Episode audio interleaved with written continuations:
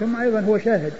أقول هو شاهد يعني حديث ذاك اللي هو المرسل يعني فيه بعض أقول فيه بعض هذا المتصل.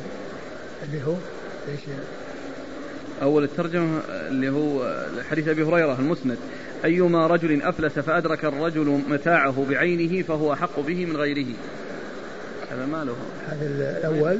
اي هذا أول باب أول حديث في الباب. في مالك؟ في مالك. إيه يمكن.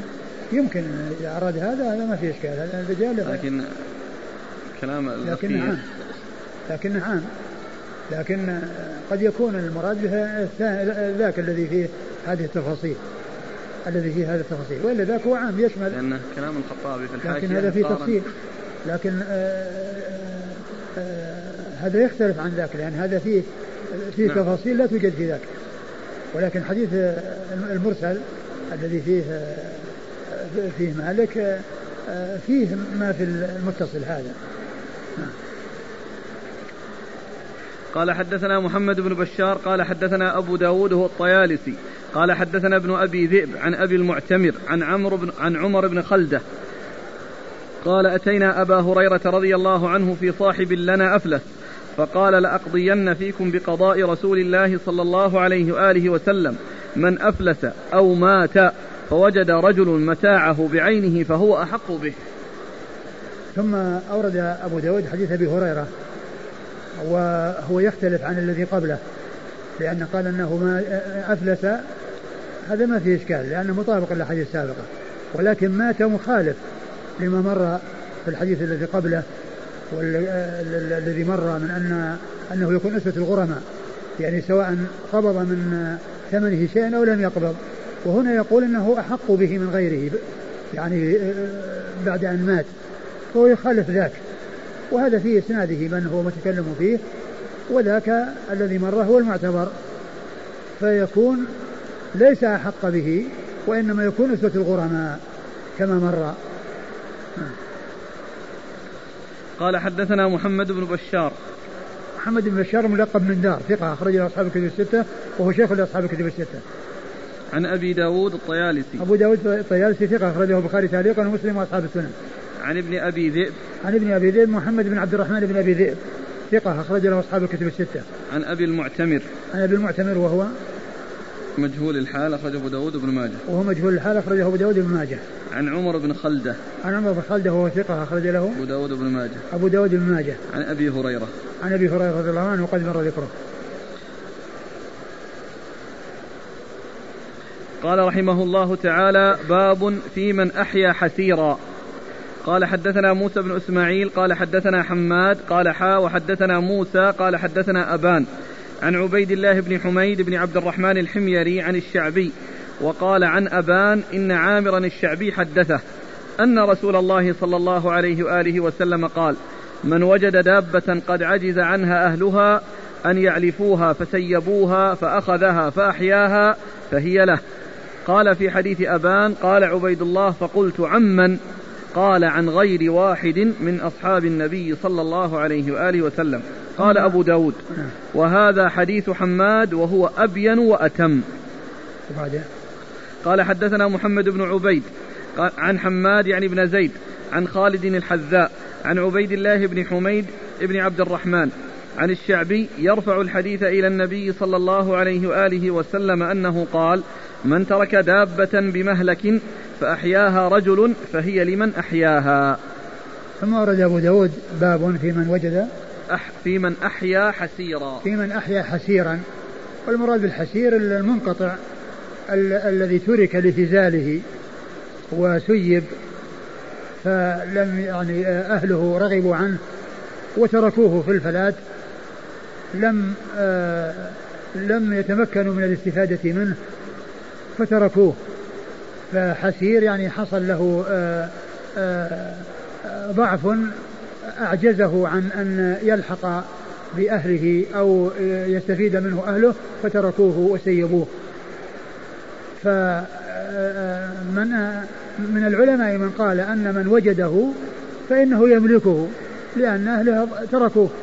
وهو من جنس الشيء الذي رغب عنه أهله ورموه مثلا رموه في الشارع ومن الأشياء التي قد يستغنى عنها فمن وجدها يأخذها لأن كونها رميت في الشارع يعني معناه أن أهلها رغبوا عنها.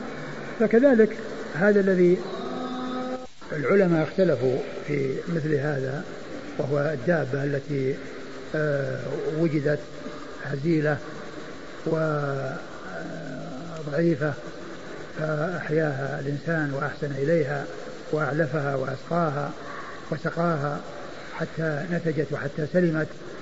من العلماء من يقول إنه يملكها ويستحقها لأنه شيء يعني ترك ورغب عنه. ومنهم من يقول إنها لقطة وأنه إن جاء صاحبها فيما بعد وادعاها فإنه يعطى إياها. والذين آه قالوا بأنه يملكها أخذوا بهذا الحديث. والحديث يعني آه، الشيخ الألباني حسنه والتحسين فيه نظر من جهة أن فيه شخص قال لعبيد بن حميد الحميري ولم يوثقه إلا ابن حبان والطريقان هنا يدوران عليه والألباني حسنه لأنه ابن حبان هو الذي وثقه متساهل لكن روى عنه جماعة. روى عنه جماعة وما ذكر فيه شيء يعني فيكون حسنا. ومعلوم أن رواية الجماعة يعني حيث لم لم يوثق لأنهم يرون عن عن الثقة وعن الضعيف. يرون عن الثقة وعن الضعيف. وهم يعولون على الإسناد. وروايتهم للضعيف لبيان أن هذا هو الذي وجدوه ولكن لا يعني أن يكون صحيحا. يعني ما رووه فإن هذا يرجع إلى آه، دراسة الأسانيد والحكم عليها على ما تقتضيه. فالحقيقة في تحسينه نظر. وقد يكون هذا الذي وجدوه أو وجد أنها ما تركه أهله وإنما فقد من أهله وحصل له فزال فيكون معناه أن أهله ما سيبوه. قد يكون يعني ذلك وأنه ليس مجرد وجود يعني شيء هزيل يعني في فلات يقال ان اهله تركوه. فالقول بأنه يعني يملكه بمجرد حصوله عليه آه، لهذا الحديث فيه نظر. نعم. قال حدثنا موسى بن إسماعيل. موسى بن إسماعيل التبوذكي البصري ثقة أخرج له أصحاب الكتب الستة. عن حماد. عن حماد بن سلمة بن دينار ثقة. أخرجه البخاري تعليقا ومسلم وأصحاب السنن. قال حا وحدثنا موسى عن أبان قال حا وحدثنا موسى هو بن إسماعيل وأبان بن يزيد العطار ثقة أخرجه أصحاب الكتب الستة إلا ابن ماجه. عن عبيد الله بن حميد بن عبد الرحمن الحميري. عن عبيد الله بن حميد بن عبد الرحمن الحميري وهو مقبول أخرج له أبو داود أبو داود عن الشعبي. عن الشعبي عامر بن شراحيل الشعبي ثقة فقيه أخرج له أصحاب الكتب الستة. قال عبيد الله فقلت عمن قال عن غير واحد من أصحاب النبي صلى الله عليه وسلم. يعني هذا فيه بيان أنه عن عدد من الصحابة. والصحابة كما هو معلوم جهالتهم لا تؤثر والمجهول فيهم في حكم معلوم ولكن آه، آفته هو آه، في عبيد الله بن حميد الذي لم يوثقه إلا ابن حبان و آه، وهو معروف في تساهله.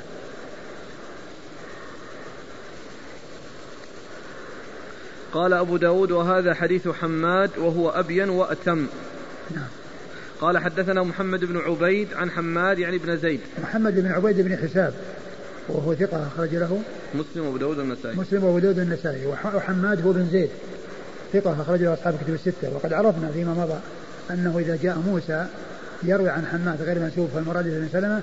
وإذا جاء محمد بن عبيد يروي عن حماد فالمراد به محمد بن زيد.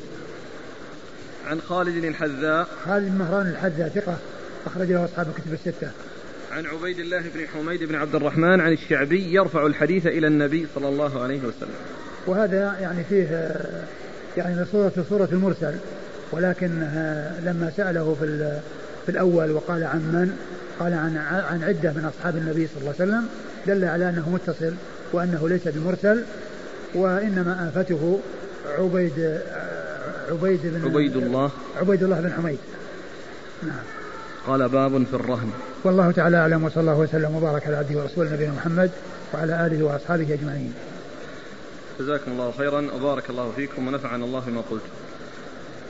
لكن في هذه المسألة الآن إذا مر على دابة حسيرة مكسورة أو عجفاء ما العمل؟ يعني إن إن أخذها فهي تكون لقطة. يعرفها. نعم. طيب في مسألة أن بعض الناس يزعمون يقولون يعني خاصة إذا كان غير مأكول اللحم. مثلا لو مر على حمار أهلي فوجده بهذه الحال قال أنا أرحمه فأذبحه. بدل ما يتعذب الآن كثير وحسير. كيف يتعذب؟ الله سبحانه وتعالى هو أرحم بعباده وأرحم بخلقه فليس له أن يذبحه. معناها الإنسان إذا كان عنده دابة وأصابها مرض وهي لا تؤكل يروح يذبحها.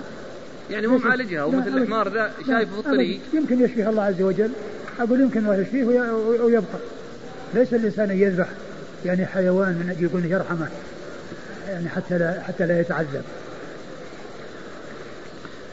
هنا في مختصر صحيح البخاري للزبيدي الحديث عن أبي رافع رضي الله عنه مولى النبي صلى الله عليه وسلم. أنه جاء إلى سعد بن أبي وقاص رضي الله عنه فقال ابتع مني بيتي في ابتع مني بيتي في دارك. قال سعد والله لا أزيدك. في دارك؟ إيه في دارك. إيه نعم. فقال سعد والله لا أزيدك على أربعة آلاف منجمة أو مقطعة.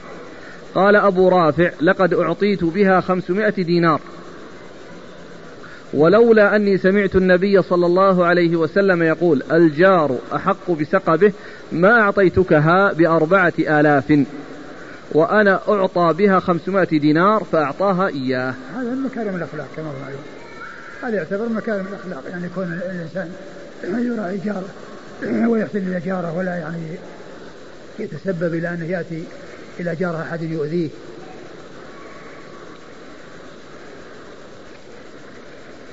يقول هل هناك دليل على أن الأجنحة في الملائكة عليهم السلام للطيران؟ ما في شيء يدل ولا في شيء ينفي.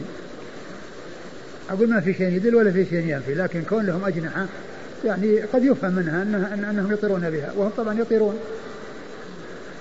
هل هذه القاعدة صحيحة؟ إن الجناح في الملك ليس له فائدة معقولة عندنا ولكن له فائدة لا ندركها. والله الله أعلم. أقول الله أعلم لكن قد يمكن يكون للطيران. لأن جعل الملائكة كلهم ذوي أجنحة كما قال الله عز وجل جعل الملائكة رسلا أولي أجنحة مثنى وثلاثة ورباع يزيد في الخلق ما يشاء. يعني جعلهم أجنحة جعل لهم أجنحة. وجبريل له 600 جناح كما ثبت عن عن الرسول صلى الله عليه وسلم. هذا يسأل عن سجود السهو متى يكون قبل السلام ومتى يكون بعد السلام؟ يكون قبل السلام إذا كان بسبب نقص. كأن قام من التشهد الأول فإنه يسجد قبل السلام. وإذا كان بسبب الزيادة فإنه يكون بعد السلام. يقول إذا كان هذا المأموم جاء متأخر فماذا يعمل؟ متى يسجد الآن؟ يسجد في نهاية صلاته. يعني بعدما يقضي ما فاته يسجد في آخر صلاته كما سجد الإمام.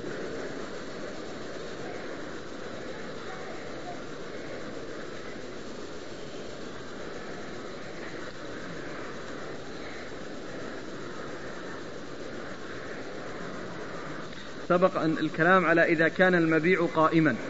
يقول إذا لم يكن المبيع قائم فالقول قول من؟ قول البائع كما لأن البائع الأحاديث التي التي ورد أو الذي ورد ما في ذكر المبيع قائم.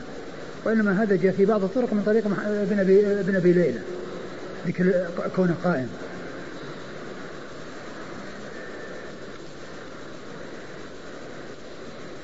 يقول لو أن الجار باع ملكه على سيء الخلق هل يكون لأحد الجيران شفعة؟ لا ما إذا كان منفصلا ليس لأحد شفعة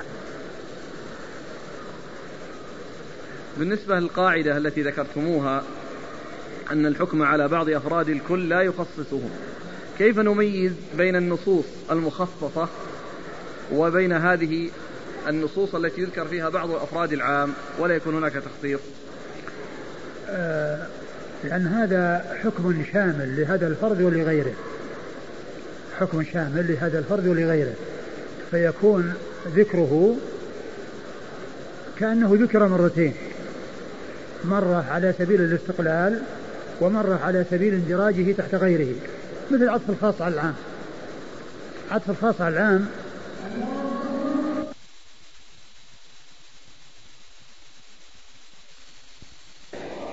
بسم الله الرحمن الرحيم. الحمد لله رب العالمين. والصلاة والسلام على عبد الله ورسوله نبينا محمد وعلى آله وصحبه أجمعين. أما بعد قال الإمام أبو داود السجستاني رحمه الله تعالى باب في الرهن. قال حدثنا هناد عن ابن المبارك عن زكريا عن الشعبي عن أبي هريرة رضي الله عنه عن النبي صلى الله عليه وآله وسلم أنه قال: لبن الدر يحلب بنفقته إذا كان مرهونا. والظهر يركب بنفقته إذا كان مرهونا وعلى الذي يركب ويحلب النفقة. بسم الله الرحمن الرحيم. الحمد لله رب العالمين وصلى الله وسلم وبارك على عبده ورسوله نبينا محمد وعلى آله وأصحابه أجمعين. أما بعد فيقول الإمام أبو داود السجستاني رحمه الله تعالى باب في الرهن.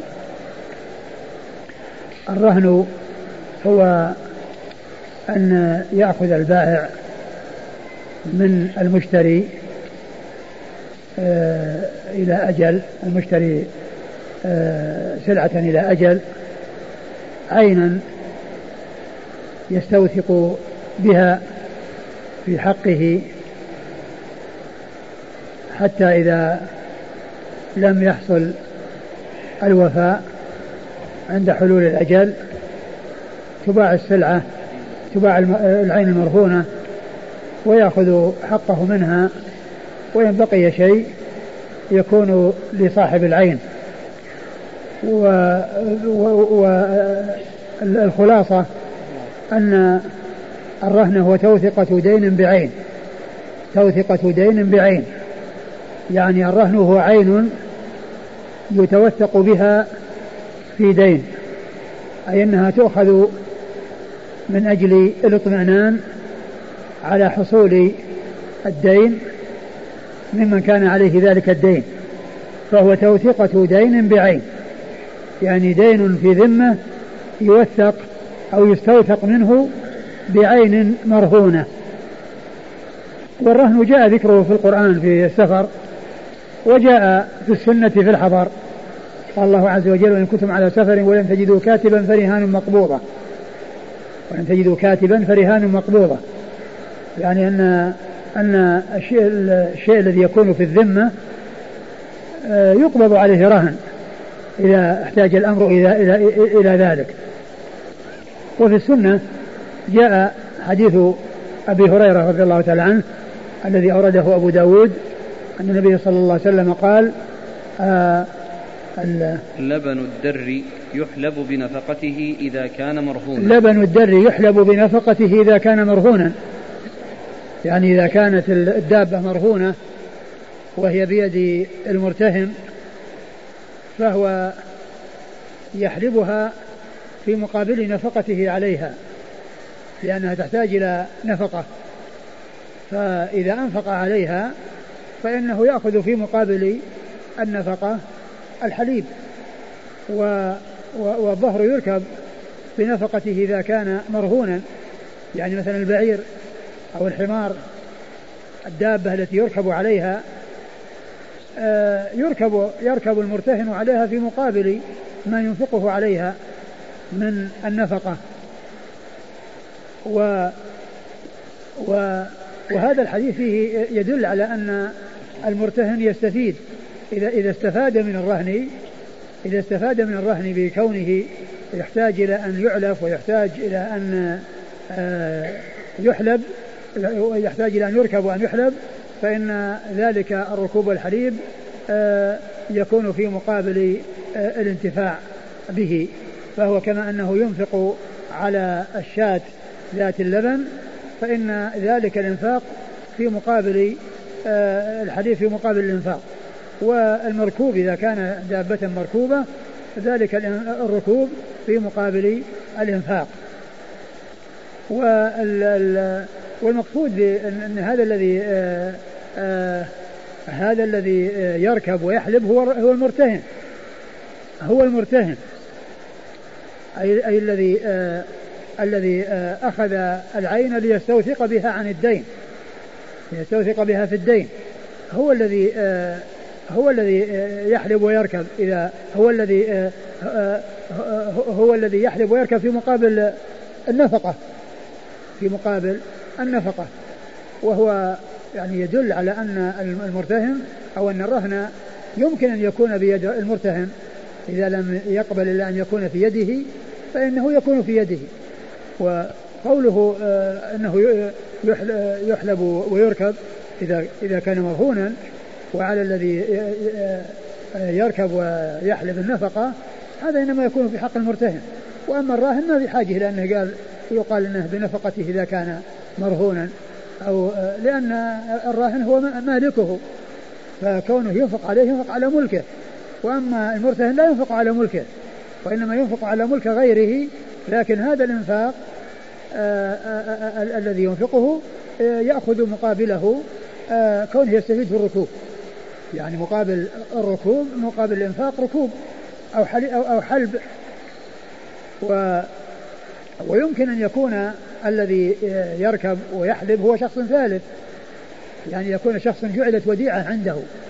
يعني لا هي عند الراهن ولا عند المرتهن ولكنها جعلت وديعة عند شخص استودعت عنده. فهذا الذي استودعت عنده أيضا له أن يحلب ويركب في مقابل النفقة التي ينفقها. قال إيش الظهر؟ لبن الدر. يحلب بنفقته إذا كان مرهونا. نعم. والظهر يركب بنفقته إذا كان مرهونا. نعم. وعلى الذي يركب ويحلب النفقة. وعلى الذي يركب ويحلب النفقة يعني سواء كان هو المرتهن أو شخص آخر آه طرف ثالث آه اتفق على أن يكون الرهن وديعة عنده. فإذا كان مما يحلب ويركب وحصل أن حلبه وركبه يعني حلب ما يحلب وركب ما يركب فإنه آه، آه، يكون ذلك في مقابل الإنفاق عليه. وهو يدل على أن كما قلت أن الرهن يمكن أن يكون بيد المرتهن ويمكن أن يكون بيد الراهن يعني إذا اتفق على ذلك. ولكن آه، لا يجوز للراهن أن يتصرف فيه أن يتصرف فيه بالبيع. وأما كونه يتصرف فيه بالركوب ويتصرف فيه في الإجارة أو ما إلى ذلك هذا لا بأس له. يأجر رهن له أن يأجر إذا كان بيده اللي هو الراهن اللي هو المالك له لأن لأن الرهن على العين ما هو على المنفعة. لأن المنفعة ملك للبايع للراهن الذي هو مالكها. فله أن يؤجرها ولكن ليس له أن يبيعها لأن الحق متعلق بالعين وليس متعلق بالمنفعة. الحق متعلق بالعين وليس بالمنفعة. فالمنفعة يمكن أن تؤجر والعين لا تباع.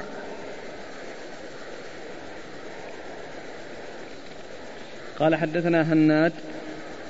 هناد بن السري والمسألة فيها خلاف بين العلم. منهم من قال أن أن الرهن يكون بيد الراهن ومنهم من يقول أن الرهن يكون بيد المرتهن. ولكن كونه الحديث يعني فيه أن أن أن أن, أن على الذي يحلف كذا النفقة يعني معلوم أن هذا إنما يكون في حق غير المالك. وأما المالك فالأصل هو هذا في حقه. هنادي بن السري ثقة أخرجه البخاري في في خلق أفعال العباد ومسلم وأصحاب السنن. عن ابن المبارك. عن ابن المبارك وعبد الله بن المبارك المروزي. وهو ثقة أخرج له أصحاب الكتب الستة. عن زكريا. عن زكريا بن أبي زائدة. وهو ثقة أخرج له أصحاب الكتب الستة. عن الشعبي. عن الشعبي هو عامر بن شراحيل. الشعبي. وهو ثقة أخرج له أصحاب الكتب الستة. عن أبي هريرة. عن أبي هريرة عبد الرحمن بن صخر الدوسي صاحب رسول الله صلى الله عليه وسلم وأكثر أصحابه حديثا. نماء الرهن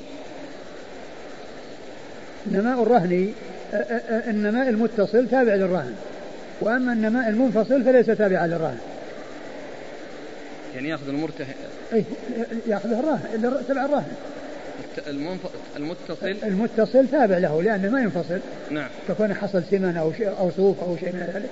وأما قضية الولد مثلا ثمرة. حصل ولد مثلا ولد للدابة. الولد الدابة لا يصل في الرهن يعني يرجع إلى إلى المال. نعم. ما ينتفع منه لا. المرتهن؟ لا. حتى ذاك ما ينتفع إلا إذا كان هناك حاجة إلى إلى الإنفاق. وأما شيء لا ليس حاجة فيه. لأن مثلا يأخذ السيارة السيارة يوقفها. ما ما ما ما, يعني تتلف. مثل الدابة إذا ما انفق عليها يعني تتلف. إذا مثلا أخذ سيارة يوقفها عنده. إذا كان أراد أن يجعلها عنده يوقفها ولا ولا ولا يشغلها اللي هو المرتهن. لكن الشيء الذي يحتاج إلى حياته وإلى يعني يعني هذا يحتاج إلى أن ينفق عليه. لكن هذا يبقى رهنا مع أصله. اللي هو؟ النماء المنفصل. إنما قلت لا مو مرة النماء لي ليس تابعا للمرتهن. لأن المرتهن رهن العين فقط وأما نماؤها فإنه يكون لذلك يرجع إلى الراهن. الذي هو المالك. له أن يبيعه. له أن يبيع النتاج. لأن الرهن هو ليس عليه وإنما هو على العين وحدها. بالنسبة للسيارة جاءت الأسئلة هل تقاس على الظهر؟ فهل السيارة كذلك يركبها مقابل ما يصرفه من البنزين؟ لا لا ما لا ما يعني ليس له أن يستخدمها. لأن الظهر يعني يحتاج يحتاج إلى نفقة ولا يموت. فهو ينفق ويركب.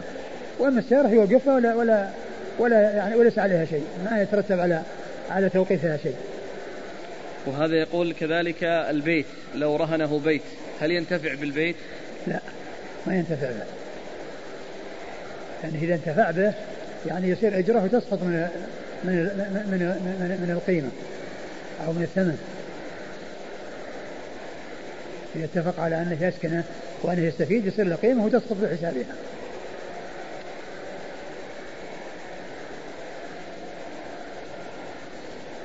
إذا تلف الرهن فمن يضمن؟ هو يضمن على يكون على حساب الراهن إذا تلف. إلا إذا كان الذي بيده فرط فهو الذي فهو الذي يضمن. يعني معناه أنه يصير حقه آه، يؤخذ أو يضيع بضياع أو يسقط بسقوط هذا الشيء الذي فرط فيه. إذا يد المرتهن يد أمينة. نعم. يقول الأخ جرت العادة في بلادنا أن الشخص إذا رهن أرضا للبائع فإن البائع يستفيد منها بالزرع. إذا رهن أرضا للبائع؟ مم. وهذا يقول أن يرهن الشخص مزرعته إلى أجل غير معلوم ولكن صاحب الدين يستفيد من المزرعة. لا ليس له أن يستفيد منها إلا إذا كان أنها يحتاج إلى إلى إلى حياتها وإلى مثل الدواب. وأما قضية يعني شيء يستفيد منه هذا ليس له أن يستفيد منه. صاحب الدين هو اللي يستفيد. هو صاحبها. صاحب الدين طبعا يتصرف فيها. هذا هو السؤال. بس إنه الكلام على المرتهن. هو لا لا لا, لا. إيه؟ السائل بارك الله فيك يقول لا يستفيد منها إيش؟ يستفيد منها. الكلام عليه بس ما يبيعها. لا هو يقول بس إنه يستفيد منها من يستفيد الزرع. الراهن يستفيد منها. إيه؟ لأنها ملكة ولكن ليس له أن يبيعها. لأن حق حق المرتهن متعلق بالعين. فإذا جاء الأجل وهما وفاه له حق المطالبة في بيعها وأخذ حقه أخذ نصيبه منها. أما كون صاحبها يستفيد منها بأن يزرعها أو يأجرها فله ذلك لأن هذا حقه وملكه. والمنفعه لا دخل له فيها اللي هو المرتهن. المنفعه لمالك العين وإنما العين ربط الحق فيها بحيث لا يتصرف فيها أي الذي الذي هو مالكها بالبيع. أما يكون يتصرف فيها بالإجارة أو يتصرف فيها بالانتفاع بأن يزرعها إذا كانت أرض زراعية. أو بيت يسكنه هو ما في بس بس المهم أنه ما يبيعه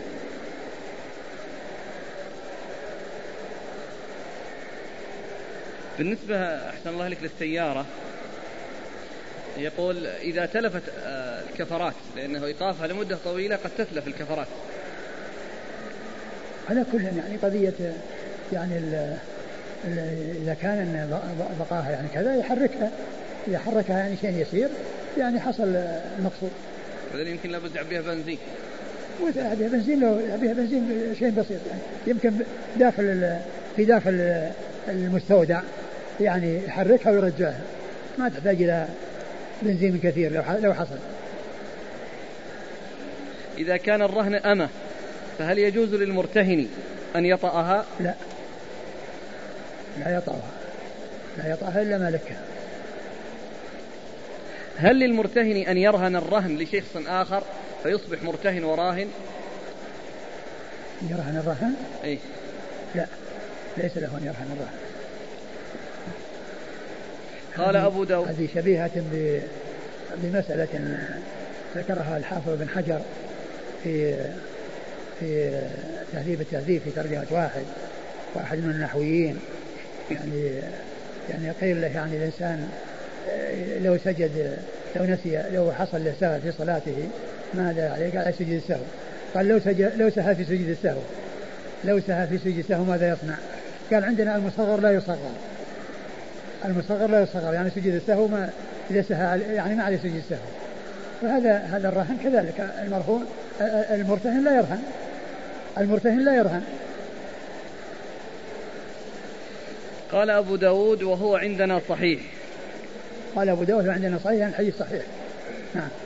قال حدثنا زهير بن حرب وعثمان بن أبي شيبة. قال حدثنا جرير عن عمارة بن القعقاع عن أبي زرعة بن عمرو بن جرير أن عمر بن الخطاب رضي الله عنه قال قال النبي صلى الله عليه وآله وسلم إن من عباد الله لاناسا ما هم بأنبياء ولا شهداء يغبطهم الأنبياء والشهداء يوم القيامة بمكانهم من الله تعالى. قالوا يا رسول الله تخبرنا من هم؟ قال هم قوم تحابوا, تحابوا بروح الله على غير أرحام بينهم ولا أموال يتعاطونها فوالله إن وجوههم لنور وإنهم على نور لا يخافون إذا خاف الناس ولا يحزنون إذا حزن الناس وقرأ هذه الآية ألا إن أولياء الله لا خوف عليهم ولا هم يحزنون. ثم ورد أبو داود حديثا لا علاقة له في الرهن. أورده هنا ولا علاقة له في الرهن وإنما هو في المحبة في الله وفضل المحبة في الله. هذا هو موضوع الحديث. ومجيئه هنا يعني لا لا علاقة له بالترجمة. وبعض أهل العلم قال لعله أورده آه، للإشارة إلى أن الذي ينبغي للمسلمين أن يتعاونوا فيما بينهم وأن يتساعدوا فيما بينهم وأن ييسر بعضهم على بعض. ويحسن بعضهم إلى بعض فيكون المسلم يقرض أخاه إذا احتاج آه، ويمهله في آه، ولا ولا يحوجه إلى أن يشتري شيئا ثم يقوم برهن آه، عين يملكها في مقابل ذلك الدين الذي عليه. يعني هكذا يعني رأى أو ذكر بعض أهل العلم أنه لعله لذلك والواقع أنه كما هو واضح لا علاقة له في لا علاقة له في الرهن فهو في غير مظنته جاء في غير مظنته. يعني هذا من الأحاديث التي تأتي في غير مظنتها. لا يبحث عن هذا الحديث في كتاب في باب الرهن ولا مجال لأن يبحث عنه فيه أو يوجد فيه. آه والحديث يقول إن إن من عباد الله لأناسا ما هم بأنبياء ولا شهداء. يغبطهم الأنبياء والشهداء يوم القيامة بمكانهم من الله تعالى. نعم إن من عباد الله لأناسا ليسوا بأنبياء ولا شهداء. يغبطهم الأنبياء والشهداء يوم القيامة على مكانهم من الله ومنزلتهم من الله. ولكن هذا لا يعني أنهم فوق الأنبياء أو فوق الشهداء. ولا يجوز أن يفهم هذا الفهم لأن الأنبياء عليهم الصلاة والسلام هم أفضل الخلق وأفضل البشر. ولا يجوز أن يظن أو يتصور أن وليا من أولياء الله يكون أفضل من نبي من أنبياء الله أو أفضل من رسول من رسل الله. فإن الرسل آه، بإجماع المسلمين وبإجماع العلماء أنهم آه، هم أفضل البشر وأنهم خير البشر. ولكن هذا لا يدل قوله أن كون الأنبياء يغبطون على أنهم أفضل من الأنبياء.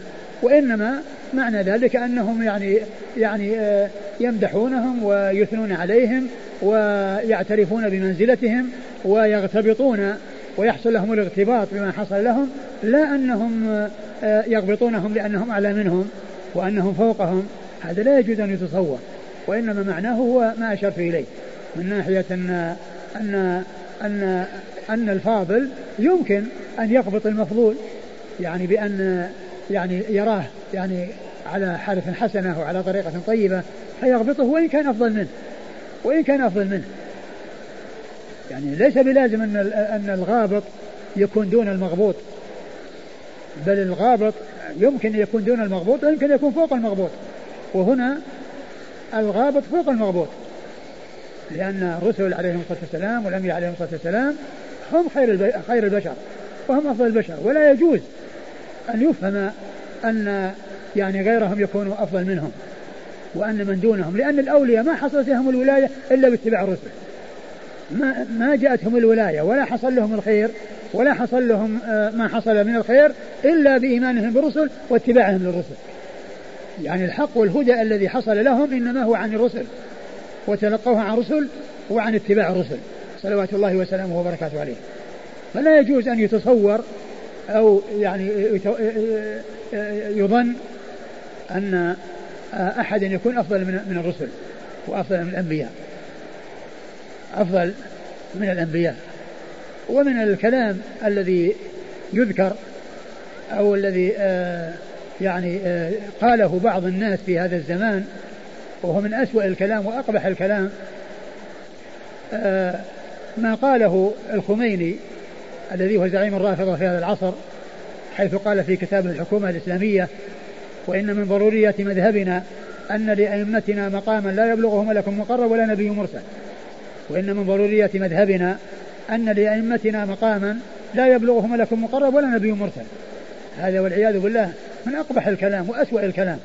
وكيف يكون آآ آه، آآ آه، علي والحسن والحسين وتسعة من أولاد الحسين الذين هم الأئمة الاثنى عشر عند الرافضة يكون آه، يكون بهذه المنزلة التي لا يصل إليها ملك مقرب ولا نبي مرسل. وإن من مذهبنا أن لأئمتنا مقاما لا يبلغه ملك مقرب ولا نبي مرسل. فهذا من أبطل الباطل. لكن الحديث الذي معنا ليس فيه يعني دلالة على مثل هذا المعنى الباطل وإنما فيه أن أن أن أن, أن الغابط أن الرسل والشهداء يغبطونهم يعني معناه يعتبرون أن أنهم في في في شيء ذو غبطة وليس المقصود أنهم يغبطونهم لأنهم دونهم وأنهم ما حصلوا منازلهم فإن منازل الأنبياء فوق منازل الناس وهم أعلى الناس منازل عند الله عز وجل ولا يكون أحد أعلى منهم منزلة عند الله سبحانه وتعالى. وكما عرفنا لأن ما حصلوا لأن الأولياء ولأن المتقين ما حصلوا من الخير إنما حصلوه عن طريق اتباعهم للرسل وعن طريق إيمانهم بالرسل. والرسل هم الذين تلقوا آه، الوحي من الله عز وجل وجاءهم الوحي من الله عز وجل إما سمعوا كلام الله من الله أو آه، جاء به جبريل وجاء به رسول الرسول الملكي إلى الرسول البشري.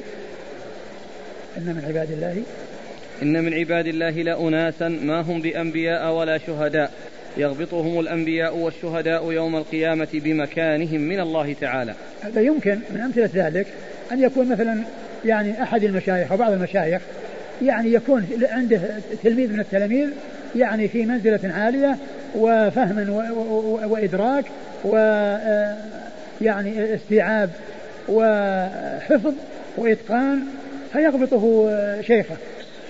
ولا يقال أن هذه الغبطة ما تكون إلا من من من أدنى لأعلى فإنه يغبطه وإن كان هو يعني عنده ما عنده وزيادة أو قد يكون أيضا دونه لكن أنه لا المهم أنه لا يقال أن أن كل من غبط دون من غبط أن كل من غبط يكون دون من غبط بل آآ آآ الغابط يعني في الغ... قد يكون أعلى من المغبوط كما في هذا الحديث الذي معنا. إن من عباد الله لأناسا ليسوا بأنبياء ولا شهداء يغبطهم الرسل والشهداء أو الأنبياء والشهداء.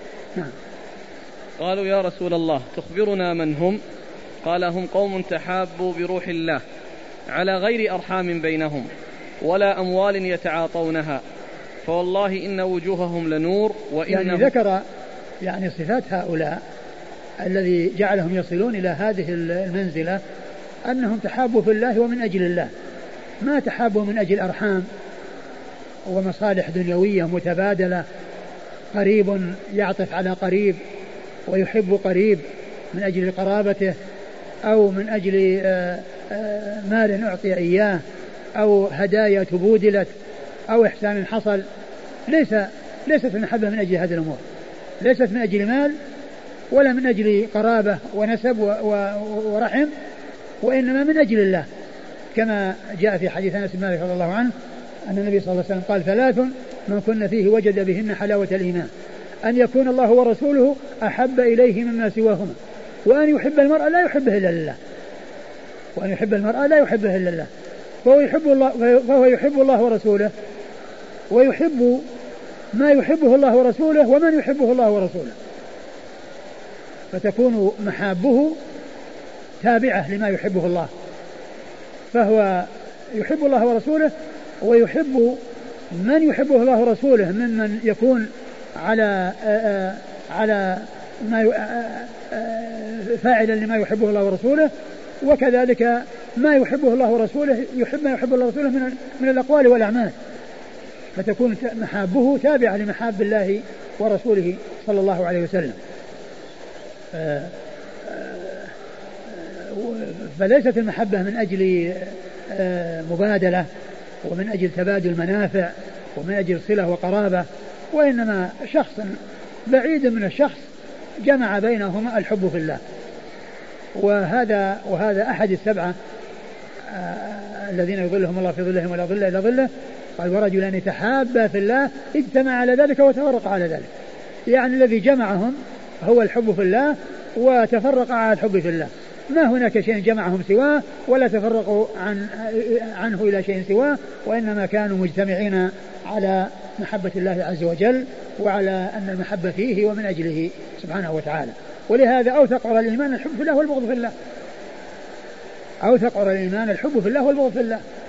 وهذه صفات المؤمنين أنهم يحبون أنهم يحبون من يحب الله ورسوله وما يحبه الله ورسوله.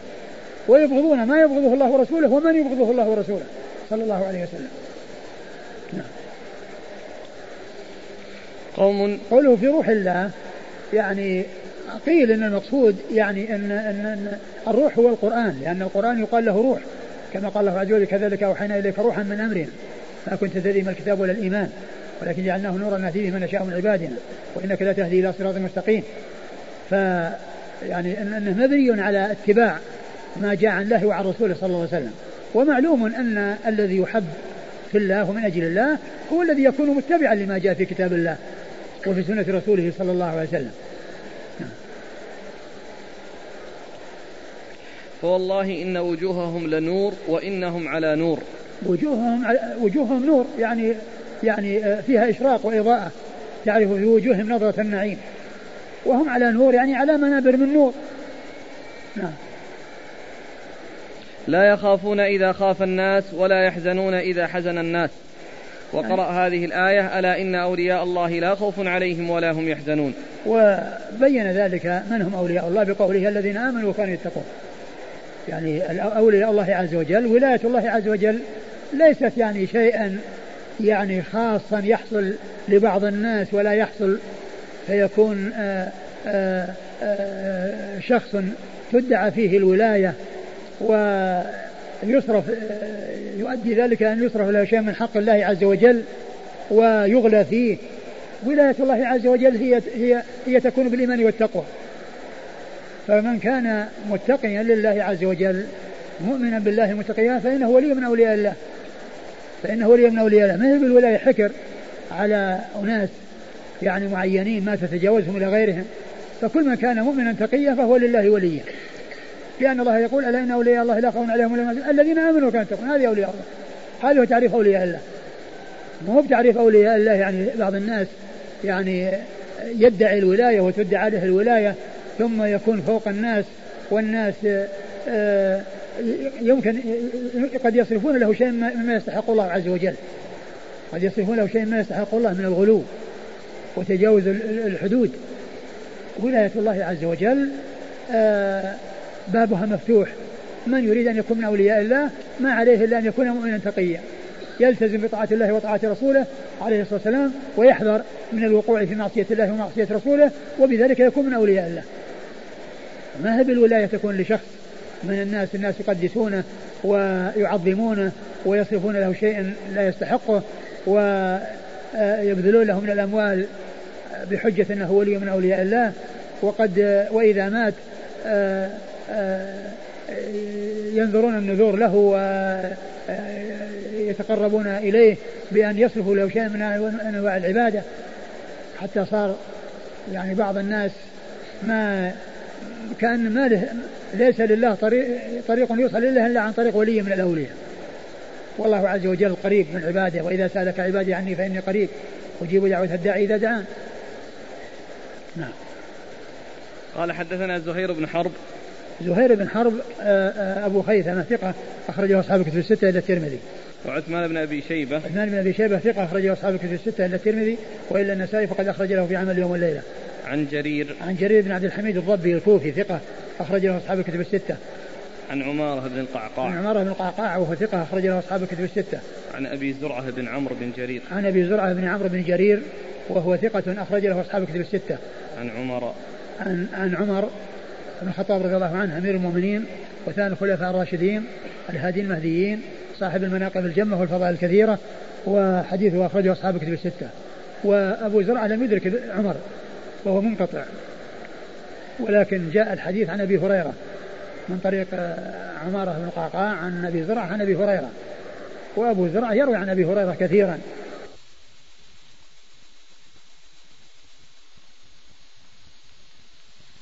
وآخر حديث في صحيح البخاري هو من هذا الطريق طريق عمارة بن القعقاع عن أبي زرعة عن أبي هريرة. آخر حديث في صحيح البخاري الذي هو كلمتان حبيبتان الرحمن خفيفتان على اللسان ثقيلتان في الميزان سبحان الله وبحمده سبحان الله العظيم هو من هذا الطريق. فقد جاء الحديث عند ابن جرير من طريق عمارة بن القعقاع عن أبي زرعة بن عمرو بن جرير عن أبي هريرة ويعني بألفاظ مقاربة يعني أو متفق معه تماما إلا في أشياء يسيرة منه وعلى ذلك فيكون هذا الذي جاء عن عمر يعني يشهد له آه، الحديث الذي عن أبي هريرة عن أبي هريرة. وقد ذكر ذلك ابن كثير رحمه الله عند تفسير ألا إن أولياء الله لا خوف عليهم ولا يحزنون. فذكر الحديث عن أبي هريرة ثم ذكر حديث عمر وقال إنه منقطع لأنه لم يدرك لم يدرك عمر.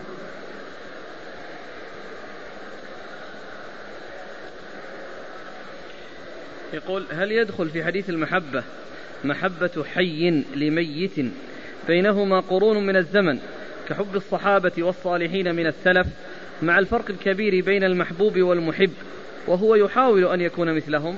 لا شك لا شك أن كونه يحب أولياء الله الحاضرين والمتقدمين هذا لا شك أنه هذا هو هو, المطلوب. يحب الإنسان ما يحبه الله ورسوله ومن يحبه الله ورسوله. يعني كل من كان مؤمنا تقيا ومن كان يعني معروفا بالفضل والعلم والخير يحبه الإنسان. يعني سواء من المتقدمين أو من المتأخرين سواء من المعاصرين أو المتقدمين الذين مضى عليهم قرون.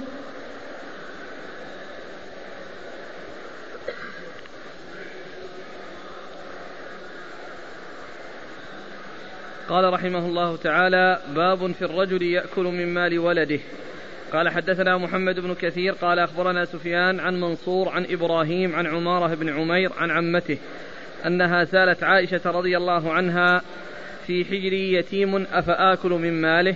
فقالت قال رسول الله صلى الله عليه وآله وسلم إن من أطيب ما أكل الرجل من كسب من كسبه وولده من كسبه. ثم ورد أبو داود رحمه الله هذه الترجمة باب أكل الرجل. في الرجل يأكل من مال ولده. في الرجل يأكل من مال ولده. يعني أن أن ذلك سائغ وأنه حق وذلك أن الرجل أن الولد من كسبه وهو سبب وجوده. فالوالد سبب وجود الولد فله حق على الولد. وإذا كان محتاجا فنفقته واجبة عليه. وإذا يعني أخذ من مال ولده شيء يعني لا يجحف به ولا يلحق به ضررا فإن له ذلك.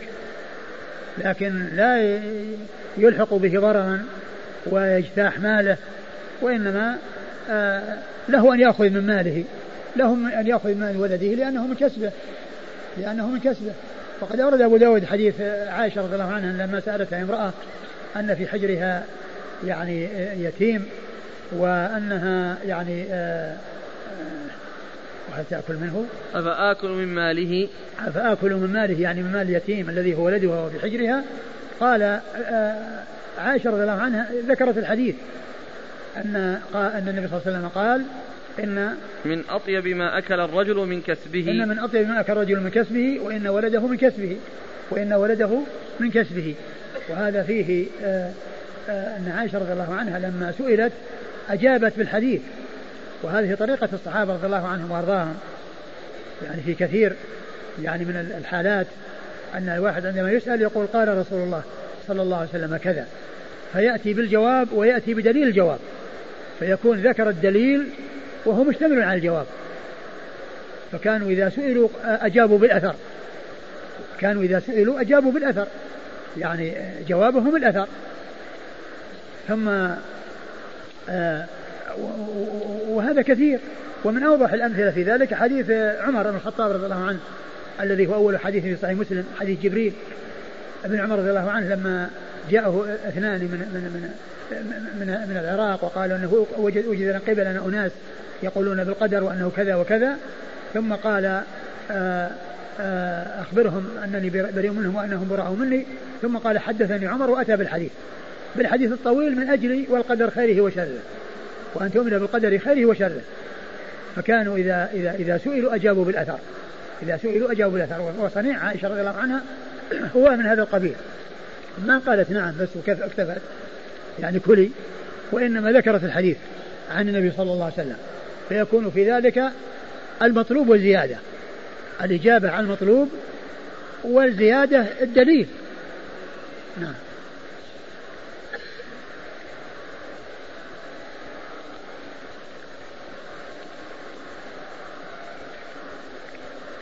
قال حدثنا محمد بن كثير محمد بن كثير العبدي ثقة أخرج له أصحاب الكتب الستة. عن سفيان عن سفيان الثوري سفيان بن سعيد المسروق الثوري ثقة أخرج له أصحاب الكتب الستة. عن منصور عن منصور بن المعتمر وهو ثقة أخرج له أصحاب الكتب الستة.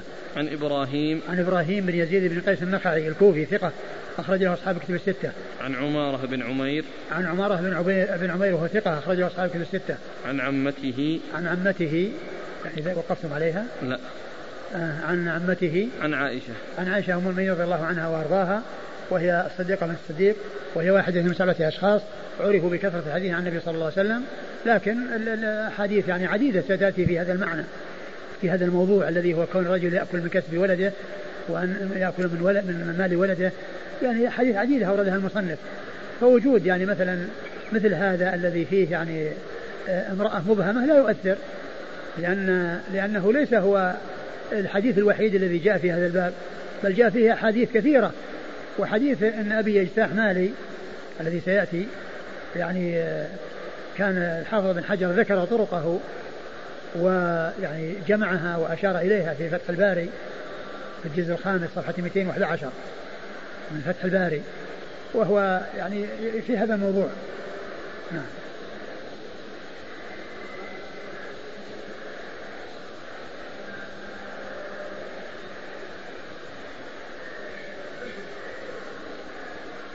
قال حدثنا عبيد الله بن عمر بن ميسرة وعثمان بن أبي شيبة.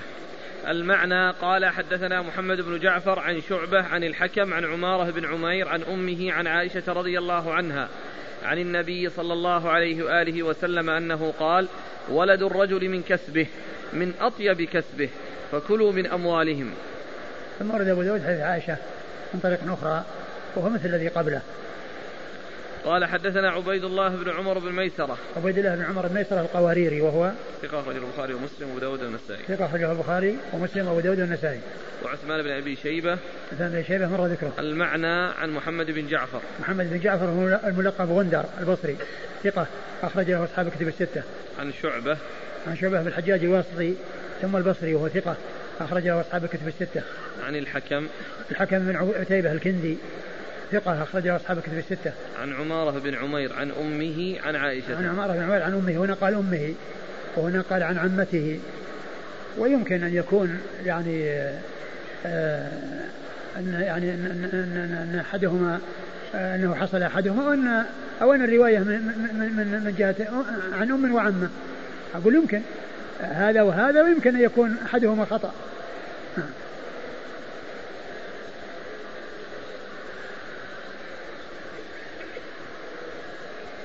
قال أبو داود حماد بن أبي سليمان زاد فيه إذا احتجتم وهو منكر. قال أبو داود زاد حماد بن أبي سليمان إذا احتجتم وهو منكر. يعني هذه الزيادة هذه الزيادة منكرة والأحاديث يعني آه، جاءت آه، بدونها.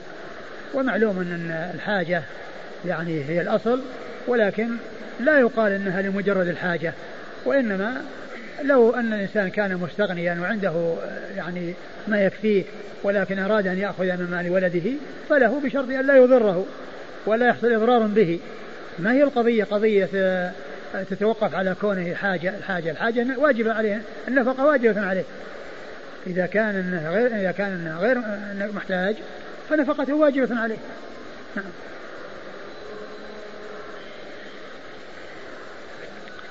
قال أبو داود حماد بن أبي سليمان زاد فيه إذا احتجتم وهو منكر. حماد بن أبي سليمان صدوق له أوهام. له أوهام أخرج حديثه البخاري. المفرد المفرد مسلم وأصحاب السنة. قال حدثنا محمد بن المنهال قال حدثنا يزيد بن زريع قال حدثنا حبيب المعلم عن عمرو بن شعيب عن أبيه عن جده رضي الله عنه أن رجلا أتى النبي صلى الله عليه وآله وسلم فقال يا رسول الله إن لي مالا وولدا. وإن والدي يجتاح مالي. قال أنت ومالك لوالدك. إن أولادكم من أطيب كسبكم فكلوا من كسب أولادكم. وهذا حديث عبد الله بن عمرو يعني الذي مر حديث عائشة وفي وفيه في الطريق المبهم المرأة المبهمة. وهنا يعني الطريق مستقيم ما فيه إبهام وهو بمعناه وفيه أن رجلا جاء إلى النبي صلى الله عليه وسلم وقال إن لي مالا وولدا وإن أبي يجتاح مالي. يعني معناه أنه يعني يأخذ منه كثيرا يعني يؤثر عليه. و ومعلوم أن أن أن, النفقة لازمة له. ولهذا أجابه بقوله أنت ومالك أنت أنت ومالك لوالدك أو أنت أنت ومالك لأبيك. يعني معناه أن له حق في مالك وأن يعني أن الولد من الكسب وأن أن هذا من أطيب الكسب أنه يأكل من مال ولده. نعم. لكن ليس له أن يجتاح ماله بمعنى أنه آه، يلحق به ضررا بحيث يعني يأخذ ماله ويبقيه بدون مال ليس له ذلك. ولكن يستفيد من ماله. على وجه لا يضر الولد. نعم. قال حدثنا محمد بن المنهال. محمد بن المنهال هو ثقة أخرجه البخاري ومسلم وأبو داود النسائي. ثقة أخرجه البخاري ومسلم وأبو داود النسائي. عن يزيد بن زريع. يزيد بن زريع ثقة أخرج له أصحاب الكتب الستة. عن حبيب المعلم. حبيب المعلم هو صدوق أخرجه أصحاب الكتب. صدوق أخرجه أصحاب الكتب الستة. عن عمرو بن شعيب. عن عمرو بن شعيب وهو عمرو بن شعيب بن محمد بن عبد الله بن عمرو وهو صدوق أخرجه البخاري في جزء القراءة وأصحاب السنن. عن أبيه شعيب وهو صدوق أخرجه البخاري في الأدب المفرد وجزء القراءة وأصحاب السنن. عن عبد الله بن عمرو بن العاص رضي الله تعالى عنهما وهو الصحابي الجليل أحد العباد له الأربعة من الصحابة وأحد السبعة المعروفين بكثرة الحديث عن النبي صلى الله عليه وسلم وهو أحد العباد الأربعة فقط ما المعروف بكثرة الحديث هو عبد الله بن عمر.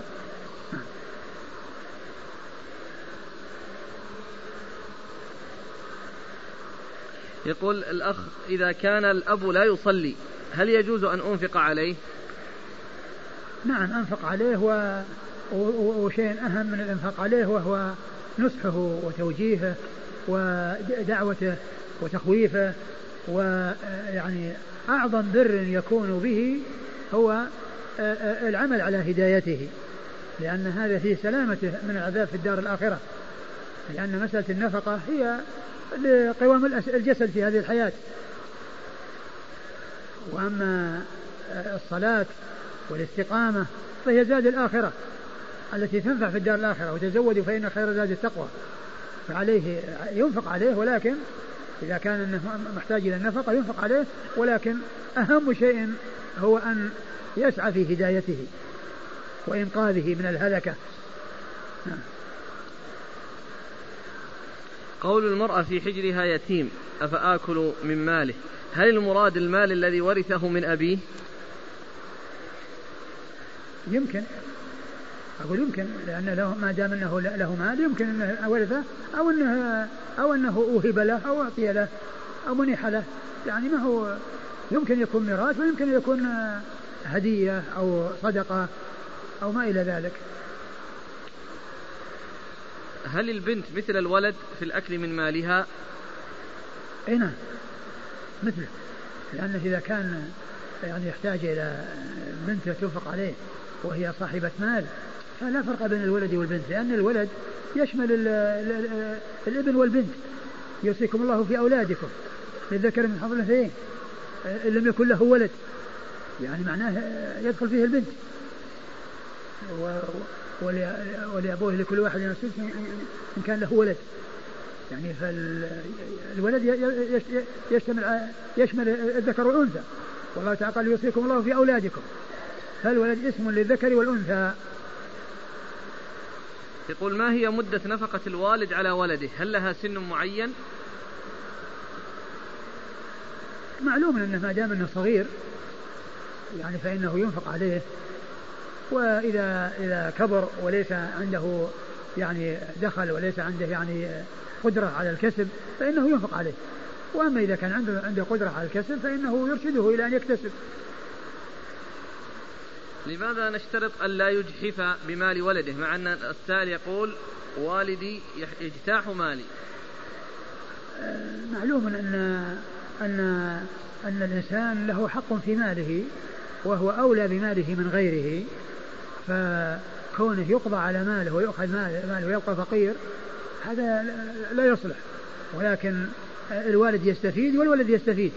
ما هو بالاستفادة للوالد والولد ما يستفيد؟ يبقى هكذا فقير يعني يمسي غنيا ويصبح فقيرا يسحب والده جميع ماله ويبقى يروح يشحذ الناس هذا ما يستقيم. يقول إذا كان عند الولد مال كثير هل يجب عليه أن يذهب بوالده لأداء مناسك الحج؟ نعم إذا كان والده ما حج إذا كان والده ما حج فيعني آه، لا شك أن وهو قادر فمن أعظم البر وأعظم الإحسان أنها أنه آه، يمكنه من أداء هذا الفرض. بل الوالد يمكن أن يأخذ من مال ولده إذا ما حججه. يمكن يأخذ من مال من ماله ما يحج به. له ذلك. أقول له أن يأخذ من مال ولده ما يحج به. قال رحمه الله تعالى باب في الرجل يجد عين ماله عند رجل. قال حدثنا عمرو بن عون قال حدثنا هشيم عن موسى بن السائب عن قتادة عن الحسن عن سمرة بن جندب رضي الله عنه. قال قال رسول الله صلى الله عليه وآله وسلم من وجد عين ماله عند رجل فهو أحق به ويتبع البيع من باعه. ثم ورد أبو داود هذه الترجمة باب الرجل يجد ماله يجد عين ماله عند رجل. يجد عين ماله عند رجل. ويأتي كثيرا يعني تراجم في ذكر الرجل والرجل وهذا ليس له مفهوم بمعنى أن المرأة تختلف بل حكم الرجال والنساء سواء وإنما يأتي ذكر الرجال لكون الغالب أن الخطاب معهم وإلا فإن النساء مثل الرجال في ذلك. مثل النساء النساء مثل الرجال في ذلك. الأحاديث التي مرت يعني قريبا يعني آه، آه، الرجل يعني وجد متاعه عند رجل قد أفلس. كذلك المرأة إذا وجدت متاع عند رجل قد أفلس أو عند امرأة قد أفلست. يعني سواء في الواجد أو الموجود عنده. من وجد متاعه عند رجل قد أفلس عند امرأة قد أفلست. وإذا كان الدائن رجل أو امرأة لا فرق بين هذا وهذا والأصل هو التساوي بين الرجال والنساء في الأحكام. إلا إذا جاء نصوص تميز بين الرجال والنساء في الأحكام. فعند ذلك يصار إليه. وإلا فإن الغالب أن ذكر الرجال هو لكون أنهم مخاطبين. ولهذا يأتي في الأحاديث مثل قوله صلى الله عليه وسلم لا تتقدم رمضان بيوم أو يومين إلا رجلا كان يصوم صوما فليصومه. وكذلك المرأة.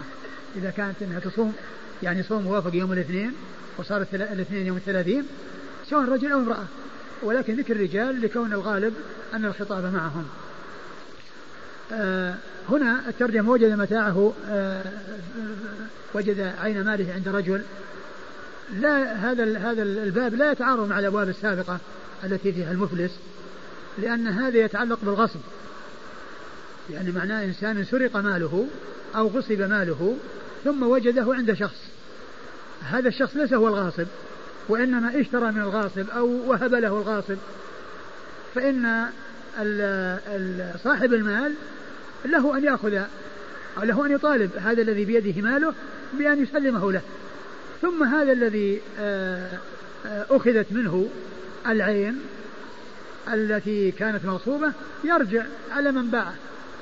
المشتري يبحث عن البائع الذي باعه وأخذ منه الفلوس وهو لا يملك السلعة. وهو غير مالك السلعة هذا هو المقصود من الترجمة وهذا المقصود من الحديث الذي فيها وحديث سمرة بن جندب.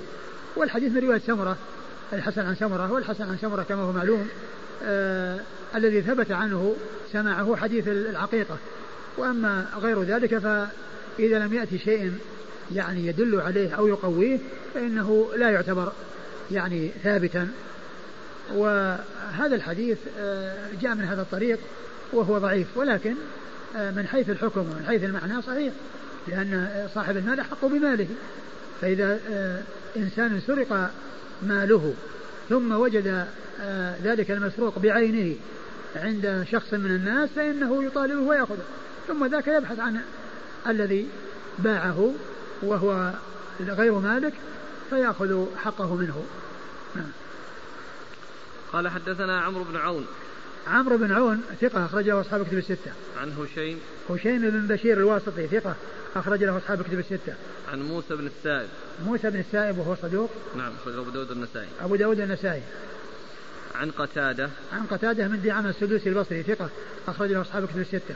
عن الحسن. الحسن بن ابن أبي الحسن البصري ثقة أخرج له أصحاب كتب الستة. عن سمرة بن جندب رضي الله عنه وحديثه أخرجه أصحاب كتب الستة. قال رحمه الله تعالى باب في الرجل يأخذ حقه من, من تحت يده. باب في الرجل يأخذ حقه من تحت يده. حقه؟ لا من تحت يده. يعني مال تحت يده. يأخذ حقه من مال لغيره تحت يده. باب في الرجل يأخذ حقه من تحت يده. لأن, لأن لأن عنده مال لغيره وله حق على ذلك الغير فيأخذ حقه مما تحت يده لغيره. نعم. قال حدثنا أحمد بن يونس قال حدثنا زهير قال حدثنا هشام بن عروة عن عروة عن عائشة رضي الله عنها أن هندا أم معاوية. جاءت رسول الله صلى الله عليه وآله وسلم فقالت إن أبا سفيان رجل شحيح وإنه لا يعطيني ما يكفيني وبني. فهل علي جناح أن آخذ من ماله شيئا؟ قال خذي ما يكفيك وبنيك بالمعروف. ثم ورد أبو داود هذه الترجمة باب في الرجل باب في الرجل. نعم. في الرجل يأخذ نعم يأخذ حقه من تحت يده. يأخذ الرجل يأخذ حقه من تحت يده. يعني هذا من جنس ما قبله. الآن القصة في امرأة. الآن الحديث في امرأة هي التي آه، تريد أن تأخذ مما تحت يدها. ولكنه ذكر الرجل في الترجمة لأن الخطاب أنه غالب مع الرجال. أنه غالب مع الرجال. هذا هو الوجه. وإلا فإن الحديث هو كله يتعلق بامرأة هي التي آه، ستأخذ مما تحت يدها. الرجال والنساء في الأحكام سواء كما هو معلوم. آه، و والمقصود من هذا أن الإنسان إذا كان له حق على إنسان وكان في آه، في يده شيء لذلك الإنسان أو وصل إليه مال لذلك الإنسان أن له أن يأخذ حقه منه. يعني يأخذ حقه منه يعني من ذلك المال الذي بيده ويستوفي. لا سيما إذا كان آه، الرجل الذي عليه الحق مماطل أو يعني غير آه، آه، قائما بالتسديد والتوفية فلي وهذه يسمونها مسألة الظفر. وهو أن من كان له حق على إنسان وظفر بمال له وقع في قبضته وتحت يده فله أن يستوفي حقه من ذلك الذي وقع في يده. يعني بأن آه، يأخذ حقه منه والباقي يعطيه إياه إذا كان إذا كان له باقي وإذا كان أنه بعض حقه يأخذه عن بعض حقه ويطالبه في الباقي. أورد أبو داود رحمه الله حديث عائشة رضي الله عنها في قصة هند امرأة أبي سفيان أنها جاءت إلى النبي صلى الله عليه وسلم وقالت إن أبا سفيان رجل شحيح وإنه لا يعطيني ولدي ما يكفيني فهل آخذ من ماله ما يكفيني؟ قال خذي ما يكفيك ولدك بالمعروف. خذي ما يكفيك ولدك بمعروف. ومحل الشاهد أن النبي صلى الله عليه وسلم أذن لها بأن تأخذ من مال أبي سفيان الذي يكون تحت يدها ما تنفق على نفسها وعلى ولدها منه ولكن ذلك الإنفاق وذلك الأخذ بالمعروف. أي يعني آآ آه، آآ آه، يعني لا يكون فيه آه، تقتير ولا يكون فيه تبذير وإسراف وإنما على قدر الحاجة. تأخذ كفايتها على قدر الحاجة. يعني دون أن تزيد في ذلك. فأذن لها رسول الله صلى الله عليه وسلم في ذلك وهذا يدلنا على ما ترجم له المصنف وأن الإنسان له أن يأخذ من آه، حقه من, من, مال غيره إذا وقع في قبضته. وفيه أيضا ذكر ذكر الإنسان يعني آه، آه، يعني بالشيء الذي يعني لا يعجبه. إذا كان ذلك في مقام القضاء أو التقاضي أو أو الاستفتاء أو الاستشاء أو, أو غير ذلك فإن فإنه له أن يذكر لأن لأنها قالت إن أبا سفيان رجل شحيح. ومعلوم أن أبا سفيان لا يعجبه أن يقال عنه أنه رجل شحيح ولو, ولو سمع هذا ما أعجبه. فذكر ال ال الإنسان يعني بشيء هو فيه لا يعجبه آه أنه لا بأس به عند الحاجة. وليس هذا من قبيل الغيبة.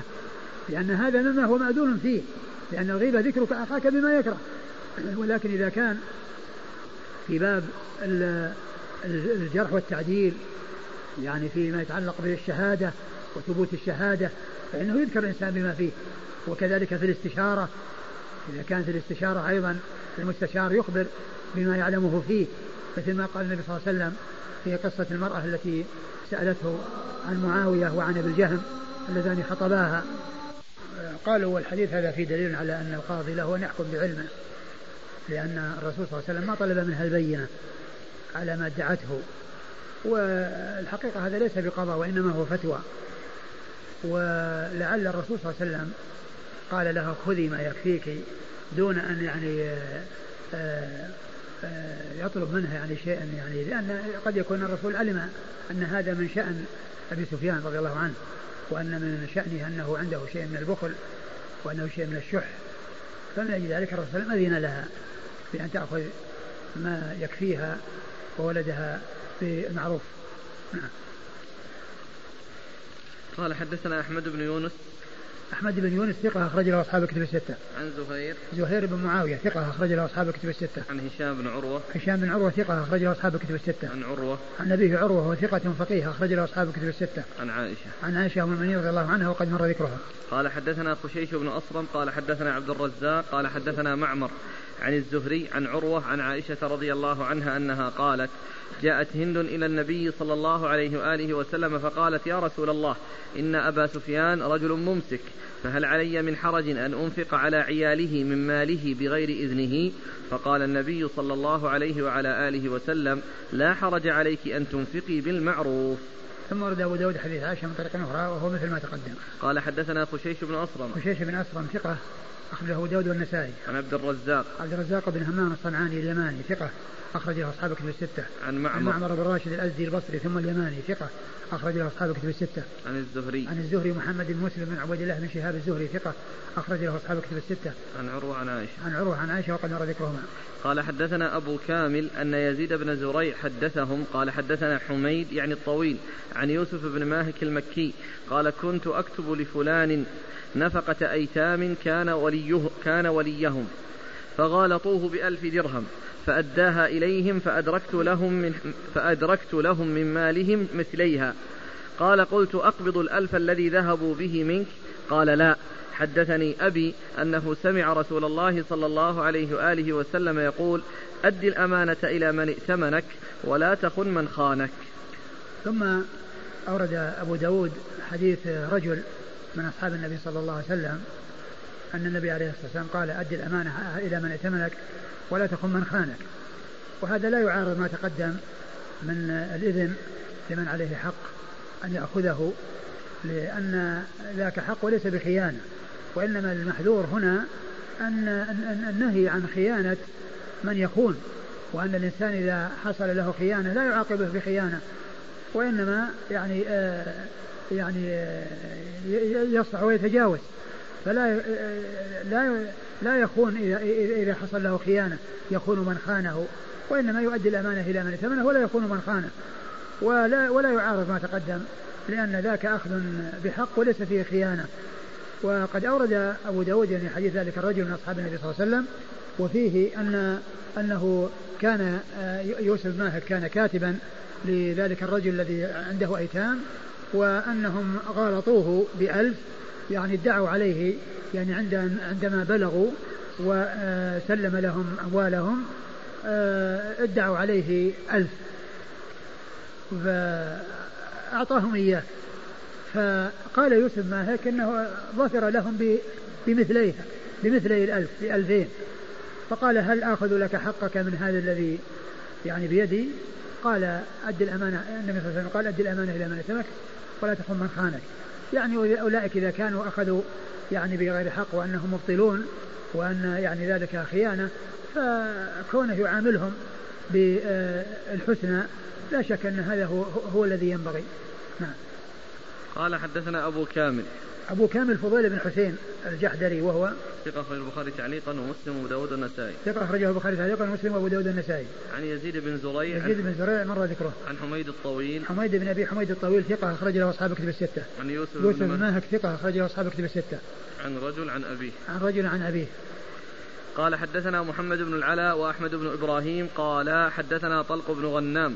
عن شريك قال ابن العلاء وقيس عن أبي حصين عن أبي صالح عن أبي هريرة رضي الله عنه أنه قال قال رسول الله صلى الله عليه وآله وسلم أد الأمانة إلى من ائتمنك ولا تخن من خانك. ثم ورد حديث أبي هريرة رضي الله عنه بمعنى بلفظ الحديث المتقدم.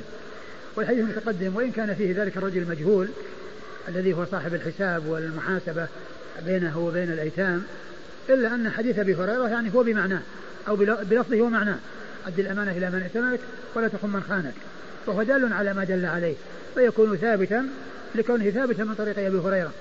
في هذا في, في, في, في هذه الطريقة التي ذكرها بعد ذلك أبو داود رحمه الله. نعم. قال حدثنا محمد بن العلاء. محمد بن العلاء بن كريب أبو كريب ثقة أخرج له أصحاب الكتب الستة. وأحمد بن إبراهيم. أحمد بن إبراهيم وهو دورقي وهو ثقة أخرجه مسلم وأبو داود والترمذي وابن ماجه. ثقة أخرجه مسلم وأبو داود والترمذي وابن ماجه. عن طلق بن غنام. عن طلق بن غنام وهو ثقة البخاري.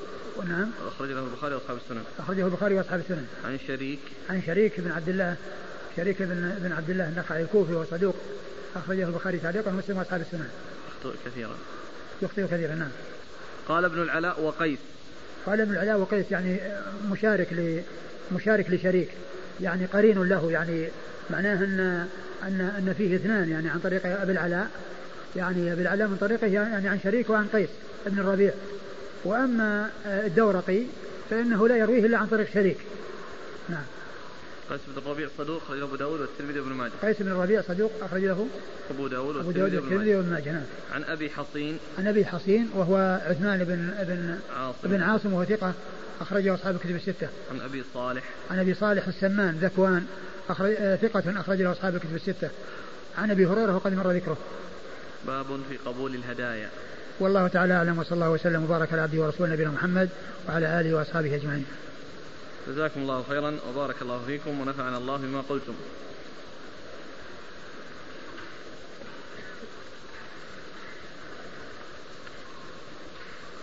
تقول العامة خان الله من يخون. هذا من أكبر الغلط كيف تضاف الخيانة إلى الله عز وجل والعياذ بالله؟ هذا من أكبر الخطأ. هل يأخذ الرجل حقه من مال عنده لرجل وذلك ليس من جنس حقه؟ بمعنى حقه من الغنم ووقع تحت يده من البقر. نعم يمكن. أقول يمكن أن يأخذه بقيمته. هل للولد أن يأخذ من مال أبيه بالمعروف من غير علمه؟ لا ليس له ذلك.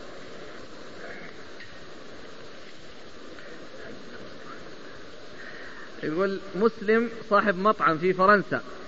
هل يجوز له أن يبيع فيه في نهار رمضان سواء لا. للمسلم أو للكافر لا لا مع العلم؟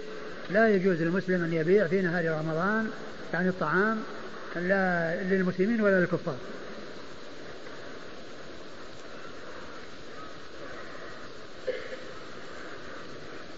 إذا قال الراهن إن لم أوفك حقك فلك الرهن. هل يجوز؟ لا يعني آه، آه، إذا لم يوفي حقه يعني آه، عند انتهاء المدة يباع ويأخذ حقه إن كان إن كان فيه زيادة رجها عليه وإن كان نقص فيبقى في ذمته له شيء. ما قولكم في الأبدال الذين أثبتهم كثير من العلماء كالسيوطي؟ ما نعلم عن شيء يعني ثابت. يعني في الأبدال ولكن آه، لا شك أن أن الله عز وجل يعني هيئ لهذا الدين من يقوم به وأنه آه، لا يخلو زمان من قائم لله بحجته ممن يوضح الدين ويبين الدين وهذا المعنى موجود. وأما حديث الأبدال يعني ما لا يعني, يعني شيء ثابت يعني في هذا. إذا أخذ الأب من مال ولده هل يلزمه الاستئذان؟ أم يأخذ بدون استئذان؟ لا ما يأخذ إلا بإذن لا يأخذ الولد. الأب الأب. آه الأب. أي. أنت ومالك لأبيك يأخذ؟ ليس بلازم الاستئذان لكن الاستئذان لا شك أنه أحسن. ولكن لو أخذ بدون استئذان له ذلك.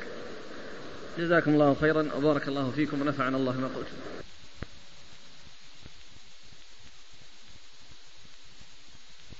بسم الله الرحمن الرحيم. الحمد لله رب العالمين. والصلاة والسلام على عبد الله ورسوله نبينا محمد وعلى آله وصحبه أجمعين. أما بعد قال الإمام أبو داود السجستاني رحمه الله تعالى باب في قبول الهدايا. قال حدثنا علي بن بحر وعبد الرحيم بن مطرف الرؤاسي. قال حدثنا عيسى وهو ابن, وهو ابن يونس بن أبي إسحاق السبيعي عن هشام بن عروة عن أبيه عن عائشة رضي الله عنها أن النبي صلى الله عليه وعلى آله وسلم كان يقبل الهدية ويثيب عليها. بسم الله الرحمن الرحيم. الحمد لله رب العالمين وصلى الله وسلم وبارك على عبده ورسوله. نبينا محمد وعلى آله وأصحابه أجمعين أما بعد. فيقول الإمام أبو داود السجستاني رحمه الله تعالى باب في قبيل الهدايا أي في حكم ذلك وأنه سائغ ولا بأس به ولكن ذلك في حق من يسوغ له. أن يقبل الهدية بكونه ليس عاملا ولا موظفا فإن كان من الموظفين الذين يهدى لهم من أجل محاباتهم ومن أجل تحصيل شيء بسبب ولايتهم ورئاستهم وما إلى ذلك فإن هذا لا يجوز. وقد سبق أن مر بعض الأحاديث في ذلك. وأورد أبو داود هنا حديث عائشة رضي الله عنها أن النبي صلى الله عليه وسلم كان يقبل الهدية ويثيب عليها. يعني كان يقبلها ولكنه يثيب عليها بمثلها وأحسن منها. و وهذا شأن رسول الله عليه الصلاة والسلام. وهذه طريقته أنه كان يقبل الهدية ويثيب عليها صلوات الله وسلامه وبركاته عليه.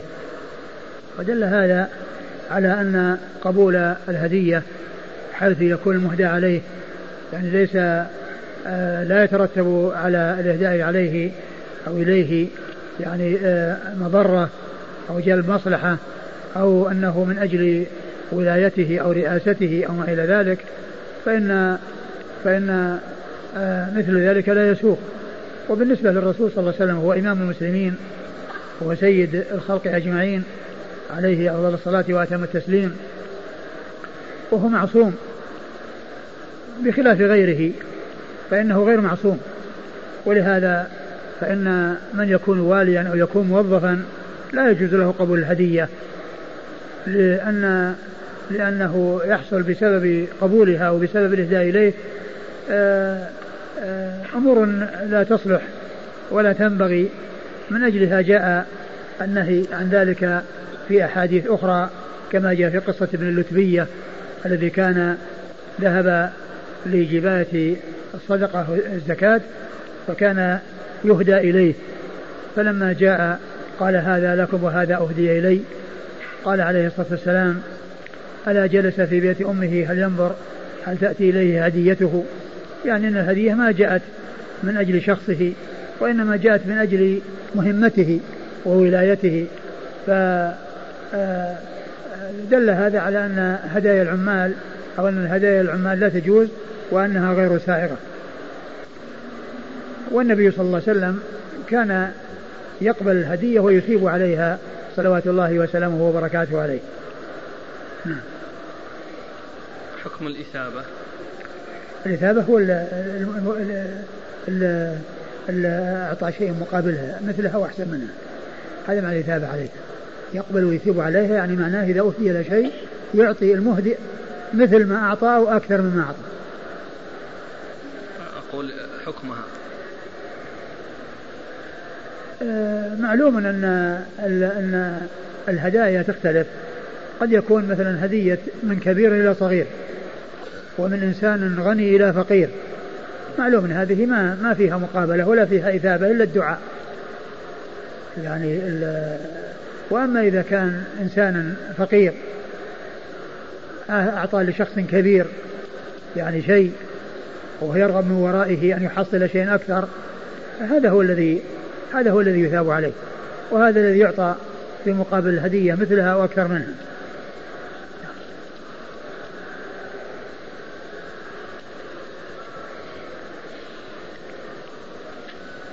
قال حدثنا علي بن بحر.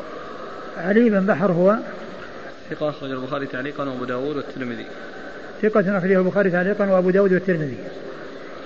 وعبد الرحيم بن مطرف الرؤاسي. وعبد الرحيم بن مطرف الرؤاسي وهو ثقة أخرجه أبو داود النسائي ثقة أخرجه أبو داود النسائي عن عيسى وهو ابن يونس بن عيسى بن يونس بن إسحاق إسحاق بن أبي إسحاق السبيعي وهو ثقة أخرجه أصحاب الكتب الستة. عن هشام بن عروة. عن هشام بن عروة ثقة أخرج له أصحاب الكتب الستة. عن أبيه. عن أبيه عروة بن الزبير بن العوام ثقة فقيه أخرج له أصحاب الكتب الستة. عن, أم المؤمنين عائشة رضي الله عنها وأرضاها صديقة بنت الصديق وهي واحدة من سبعة أشخاص عرفوا بكثرة الحديث عن النبي صلى الله عليه وسلم.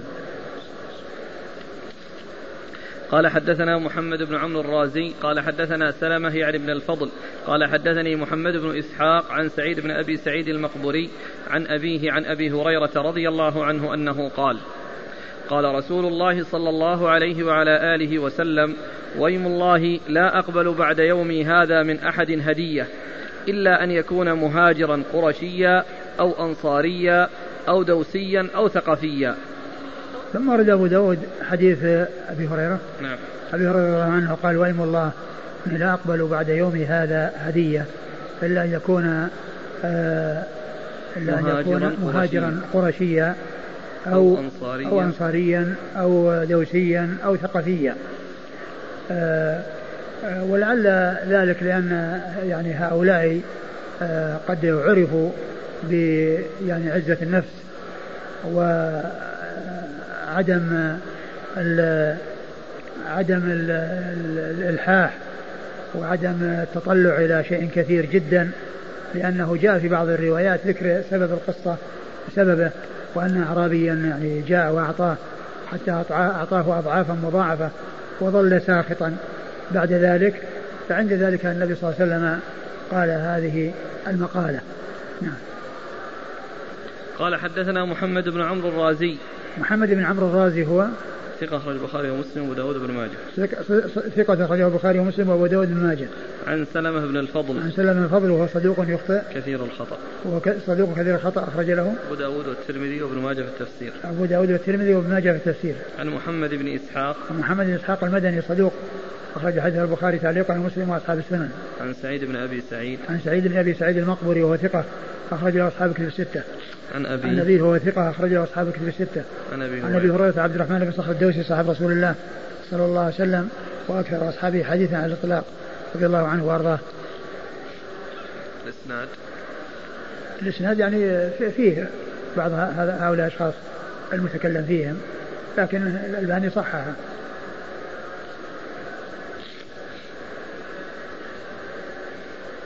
هل هناك فرق بين الهدية والعطية والهبة والصدقة. ال ال الصدقة معلوم أنها يعني غالبا أنها تكون من الغني للفقير وأما الهدية تكون من المثيل للمثيل ومن الأدنى للأعلى. والعطية بمعنى الهبة العطية بمعنى الهبة وهي كون الإنسان يعني يهب شيئا و وقد تكون ال يعني ال الهدية كما هو معلوم يعني قد يكون آه، يطلب بها آه، بها المقابل. وأما الهبة والعطية قد لا يكون يعني لا قد لا تكون كذلك. نعم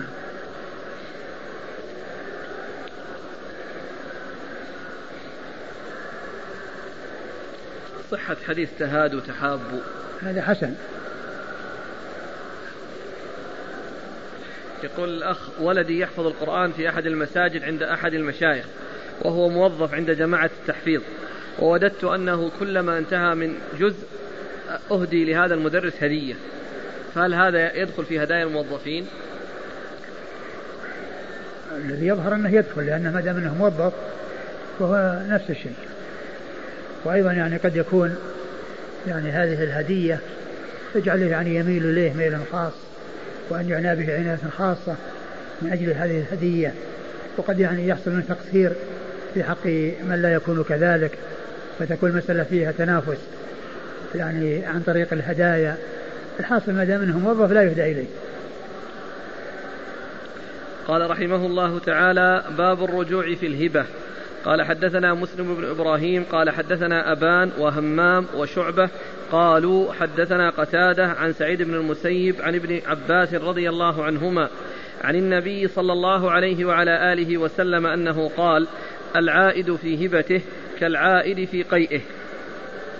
ثم رد أبو داود رحمه الله في باب في في الرجوع في الهبة. في الرجوع في الهبة.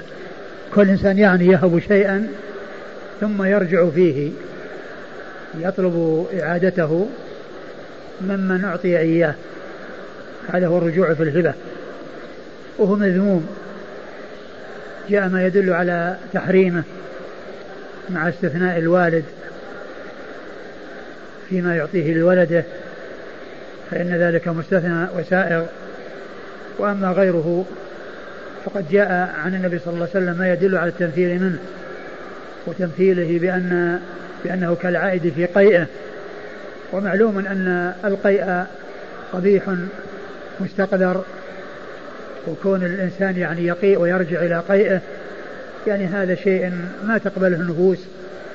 و وأيضا آه، جاء في الأحاديث التي ستأتي ضرب ذلك مثلا في الكلب وأنه يشبه الكلب الذي يقيء فيرجع في قيئه فهو يدل على التنفير منه وعلى التحذير منه.